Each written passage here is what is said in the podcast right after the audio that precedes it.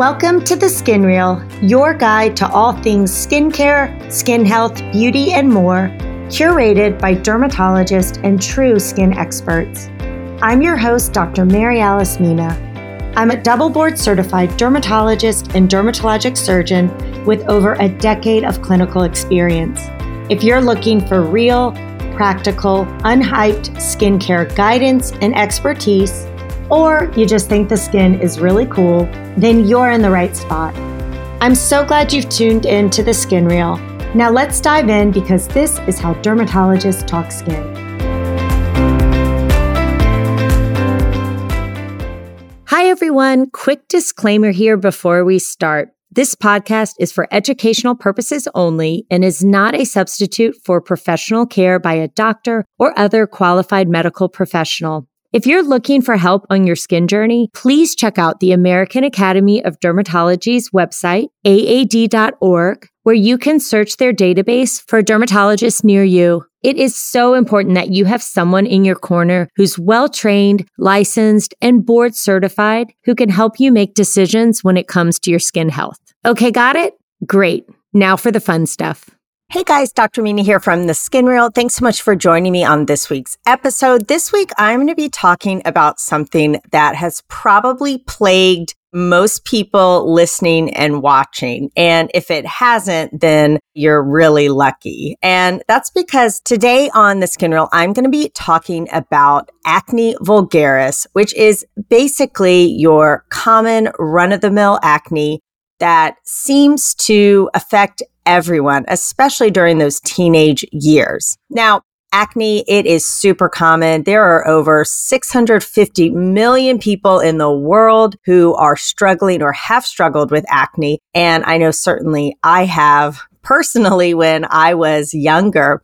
And acne is a chronic inflammatory skin condition of what's known as the pilosebaceous unit. And that is just a fancy way of saying it's inflammation of the sebaceous gland and the hair follicle because those two things run together in the skin and the sebaceous glands deposit oil or what we call sebum and when they make the sebum, it is funneled or deposited into the hair follicle, which has obviously an opening to the outside of the skin. And so when the sebum is overproductive and when there is too much sebum and it's also stickier than it should be, it can clog that pilosebaceous unit. And that's how acne forms. Now, there are so many things we could talk about with acne and a whole variety of different kinds of acne. But today I'm going to be just talking about run of the mill acne, what we call acne vulgaris, and what causes it and how we can treat it as dermatologists. And I'll definitely be doing some follow up episodes where we can really take a deep dive into different types of acne and some of the medications used to treat it because there actually are some really cool and exciting things on the horizon, finally, right, for acne. Now, a lot of people listening and watching are probably thinking, yeah, I had acne. I struggled with that when I was a teenager. And we do typically think about acne affecting teenagers, but did you know that it can actually affect people at all stages of life? From neonates, even neonates, like little newborn babies, can get acne, all the way to elderly patients. Elderly people can get acne. So, unfortunately, it's not one of those things where it will just happen during your teenage years and then never happen again. For some people, that's the case, but not always. So if you are struggling with acne and you are not a teenager, take heart that you are not alone, that it actually is more common than people realize. And it's actually on the rise. People getting acne in their adult years and after puberty is on the rise for probably a number of reasons. And we find that acne in older individuals, so really people over 25, it is predominantly affecting women. About 85% of people with adult acne are women versus men. And we'll talk a little bit more about why that is later. I've touched on this a little bit before, but now what is acne? It is the overproduction of oil known as sebum from our sebaceous glands. And it also produces oil that's a little bit sticky. And then it clogs that opening to the surface of the skin, which is your hair follicle, the pilo part of pilosebaceous unit. And when that happens, you get the very first or initial form of acne, which is called a comedone. Now, in lay people speak, a comedone is what you think of as a whitehead or a blackhead. And a lot of times they're around the nose, on the chin, but they really can be anywhere that you get acne, which can be anywhere on your body, really. And it's thought that fluctuating hormone levels are responsible for the cause of acne the majority of the time. Now, there are definitely other factors that can affect acne. Genetics plays a strong role. If your mom or dad or other people in your family struggled with acne, there's a good chance you will as well. We also know that diet can affect acne or certainly worsen it. And then also just lifestyle behaviors, wearing tight clothes can make acne worse, and even medications can cause acne. Acne is not caused by people having dirty skin or dirt clogging their pores. And it's also not really caused by bacteria, but bacteria can worsen acne. So we have some bacteria on our skin called Cutibacterium acne, known as C. acne. And this is a normal bacteria that is on all our skin. So it's what we call normal flora. However, when people have overproduction of sebum or oil from their sebaceous glands, unfortunately, this is like fuel to a fire for this C. acne bacteria. It loves the fatty oil from our sebaceous glands and it kind of goes nuts and it thrives and it overpopulates. And that's how this C. acne can worsen acne flares and why we a lot of times will treat with antibiotics. But it's not so much that bacteria is the primary culprit, it's just that the overproduction of oil and the clogging of the pores, the bacteria actually just loves that and it makes it even worse.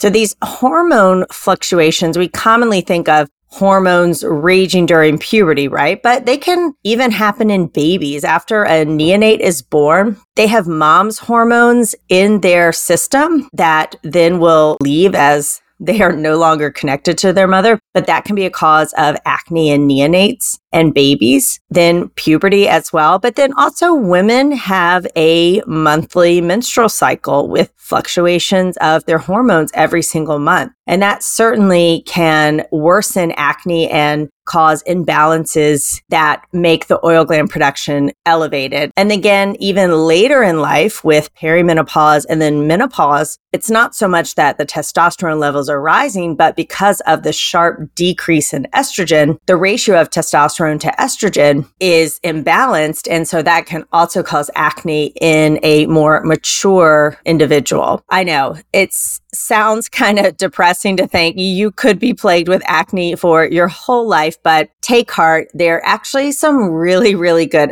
acne treatments out there. So not all is lost. And we know that acne, yes, it is not a terminal condition. It is not something that's going to kill you or shorten your lifespan, but there has been a lot of research into how acne affects the psyche and people's self confidence and how people feel about themselves. And people who have severe acne actually have higher rates of depression and suicide, or at least suicide ideation, where they are thinking about suicide because it can be so so traumatic and so harmful to have a face covered with acne. It can really affect how someone feels about themselves. And so that's why it is so important to not just brush off acne as no big deal, not a problem. You may not think someone's acne is all that severe, but to them, it may be really affecting them mentally and really affecting their mental health, their self confidence, and how they feel about themselves. And I know that was true for me. I had acne as a teenager, and you may have looked at me and thought, well, it's not that bad. But to me, it was really bad. And it was really bad. And I, I felt embarrassed to be the center of attention or to stand up and be noticed. Really, I didn't want people to look at me. That's how much it bothered me and affected me. And some people may have looked at it and thought, well, it's not that bad. But to me, it did really affect me. So I totally can empathize with people struggling with acne. And the important thing to know is that you don't have to struggle with it. We actually have a lot of great treatments for it. So when I see a patient with acne, I kind of categorize them into three different buckets. And depending on the type of acne that they have, that will sort of determine how I treat them. So if someone has mostly comedones, those are the very early initial stages of acne, right? That is just when the oil gland is sticky and it's clogged up that pilosebaceous unit and it forms a little bump, like a little white bump on the skin, or if it's open, it will be a blackhead. And one little pearl about blackheads is that that is actually, they're not black because of dirt. That is not dirt in your skin. It's black because the sebum, the oil, has oxidized when it's exposed to air. So that's why it's that dark color. So it is not dirt. You don't have to scrub and scrub and scrub to get the dirt out because it is not dirt. It is just oxidized sebum. Now, if someone has predominantly those comedones, that is the earliest stage of acne. And a lot of times this can be treated even without a dermatologist. You can use an acne wash for your face. That's going to be something that has like a salicylic acid Salicylic acid is great because it's a beta hydroxy acid. It's going to penetrate deeper, get into those oil glands and help open and unclog those pores. The other thing you definitely want to use is a nightly retinoid. And you actually can get this as an over the counter medication now known as adapalene. And if you're struggling with acne, I really would recommend getting adapalene or a prescription strength retinoid rather than just using a retinol that is marketed more for anti-aging because we really want to treat the comedones, open them up and get those oil glands diminished and get that sebum out of there. So I really would recommend using a stronger retinoid rather than just something you may use if you were just using it for anti-aging properties. And that really can be it for just comedonal acne, especially if you're not getting like breakouts with red inflammatory bumps and papules, then you really can just keep it pretty simple like that. You want to also just make sure you are using a sunscreen. And I would get one that says it's non comedogenic. And that means it's not going to clog your pores. And that's important really for any form of acne. If you are prone to your pores being clogged, i.e., you have acne, then make sure you're using things that are formulated for acne specific skin. And a lot of times they're also less greasy, which when people have acne, they tend to have oilier skin. And so they don't need that much hydration like someone who has really dry skin. So use acne focused sunscreens and moisturizers and things that say non comedogenic on them. Now, what about if you have what I call more inflammatory acne? So inflammatory acne is the next step in the acne spectrum. And that's when those comedones, those clogged pilosebaceous units, kind of rupture under the skin. The pilosebaceous unit sort of bust open under the skin and you've got all this sebum in your skin and that stimulates an immune response. And that brings in all these inflammatory cells, especially things like neutrophils, and it causes an immune reaction. And that's when you get those red bumps, or sometimes you'll get like a whitehead, right? Where it's kind of white on top and you really, really want to squeeze it. So that is more inflammatory acne. When you get those red bumps, they sometimes can be painful and you get those whiteheads, those pustules on the skin. And your surrounding skin can get a little bit red, what we call Now, for that kind of acne, you're going to want to bump up your treatment a little bit more. And for those patients, I would say either see a dermatologist, especially if these over the counter options don't seem to be working. So you want to use an acne specific cleanser, something with a salicylic acid can be great. You want to make sure you're using a retinoid at night you could do adapalene, which is over the counter, or you could get a prescription strength retinoid from your dermatologist. And then for the red bumps, you are going to want to also use a benzoyl peroxide product. And that's because it's going to help diminish the bacteria on the skin. It's going to help decrease the inflammation. And I love benzoyl peroxide as a wash because it will bleach clothing. And you can certainly use it as a cream and sort of spot treat the areas. Or if you've got a lot of acne in one area, just kind of rub it all on. But even when you wash your hands, you're still going to somehow get some of that benzoyl peroxide onto a towel and it will bleach it or it'll bleach your clothes. So I really love the benzoyl peroxide washes. You can use them in the shower. You can use them on facial acne, chest, back, wherever you have it. And I find that works really, really well for more inflammatory acne. Now, if you're seeing a dermatologist, they may also recommend a topical antibiotic cream to put on as well. And it's important that if you're using a topical antibiotic cream, you want to also pair it with that benzoyl peroxide, either cream or wash, so that you do not develop resistance or the bacteria rather on your skin does not develop resistance. So if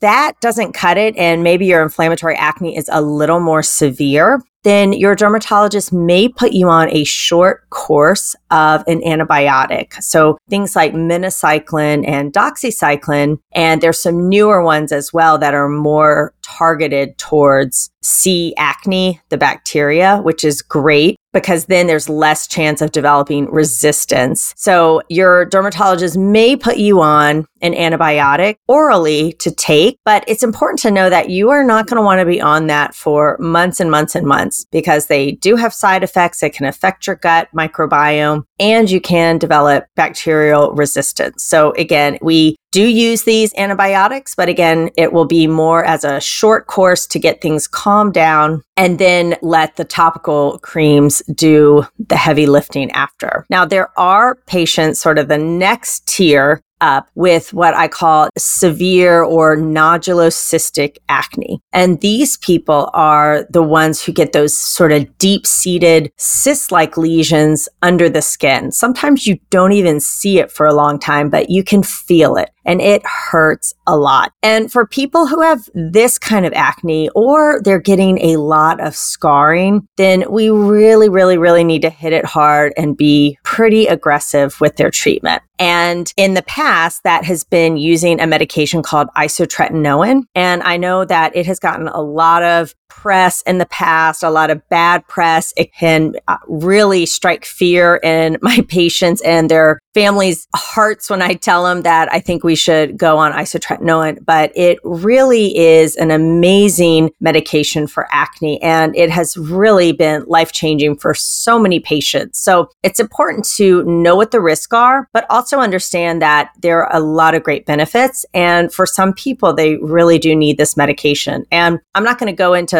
all the details about isotretinoin and all that right now. But suffice it to say, it is a vitamin A medication that you take orally. So think about our retinoid is a topical vitamin A. This is a vitamin A that you ingest. And the biggest risk with this is that you absolutely cannot get pregnant on it. It will cause severe abnormalities in the fetus. So you absolutely cannot do that. You cannot give blood while you're on it and for a little bit after. But does work. And for some people who are really plagued by severe, severe acne, it can really be life changing. So that is kind of the most extreme when someone is really struggling with severe acne. But some really exciting news is that we actually now have some other treatment options, even for severe acne. Recently, two lasers were cleared by the FDA for the treatment from mild to even severe acne. And these lasers use a specific wavelength of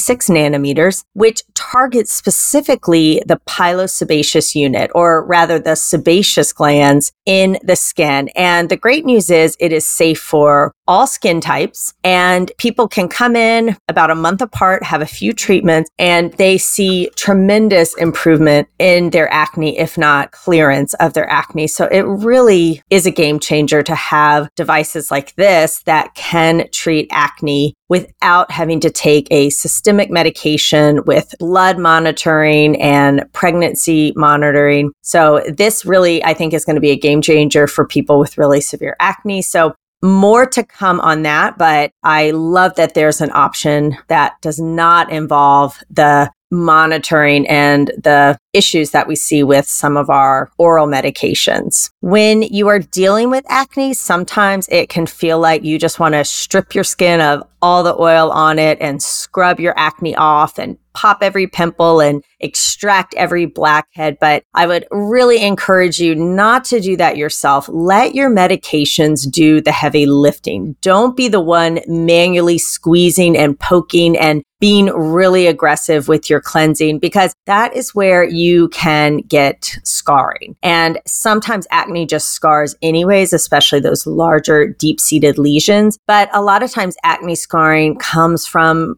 us picking and manipulating the skin and maybe going a little deeper than we wanted. So I would really encourage people to let your medication handle the acne. Don't be the one squeezing and popping every pimple. I know it can be tempting, but that's when you can risk getting scarring. So I would really advise against that. I know I was a big toner person and I would just use toner on my skin to dry it out and dry it out, which I thought was going to help me. But unfortunately, it really needed to be deeper in the skin at the level of those sebaceous glands to minimize and decrease the oil production. So let your medicines do the work. Don't be overly aggressive with your skin. Otherwise, and a lot of times when you stick with your acne regimen, especially when you're working with the dermatologist, people really do see improvement, sometimes even as soon as a couple months. But stick with it. It may even take six months, sometimes even longer to really see optimal results or even clearance of your acne. Now, I'm going to do a whole nother podcast on specifically adult acne and hormonal acne because that really does need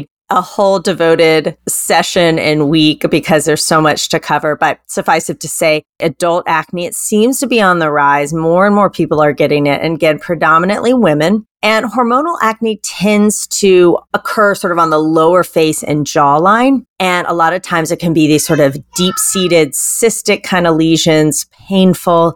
And it may correlate with a woman's menstrual cycle. Sometimes it's also associated with some underlying medical issues. So, some women who do struggle with adult acne may also have a condition known as polycystic ovarian syndrome, PCOS. And so when you're seeing your dermatologist, they may also recommend that you see a gynecologist or they may even draw some blood work, some labs just to monitor what your testosterone levels and some other lab values like DHEAS just to monitor and see what your androgen levels are like internally and your GYN may even want to do an ultrasound to kind of see how your ovaries are looking as well. One thing that's been very helpful for a lot of women with adult onset acne is to be on a birth control pill. And not all birth control pills will do this, but there's certain ones that have been shown to help reduce acne, especially this adult onset or hormonal acne that we are seeing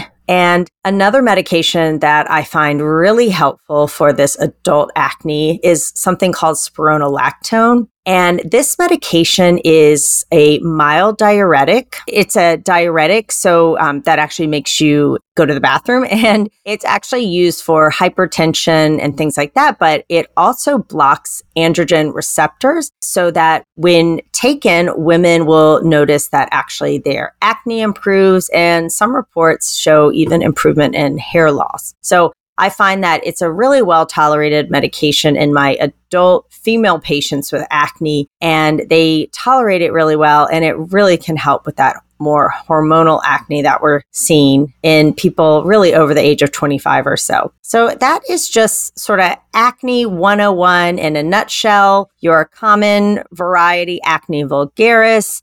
And it's not just for teenagers. Unfortunately, we can see this in people at all ages of life, from babies to the elderly. And it universally is caused by fluctuations in hormones, which can cause our oil glands to overproduce oil that then becomes sticky and clogs our pores. So I definitely will do more episodes on hormonal acne and also on isotretinoin because I find that that one is a little bit confusing for people. They aren't quite sure if it's safe or not and if there are going to be problems if they take it. So we'll definitely dive in a little bit deeper on those as well. And if you found this episode useful or helpful, be sure to leave a review, share with a friend, and follow me at the Skin Reel for real skincare education and guidance. I'll see you next week. Thank you so much for listening to the Skin Reel. I hope it's been informative, educational, and perhaps a little entertaining. If you enjoyed this podcast, be sure to like and subscribe and share with a friend. Don't want to stop your learning just yet? Head on over to theskinreel.com for show notes, blog posts, and so much more. Until next time, skin friends.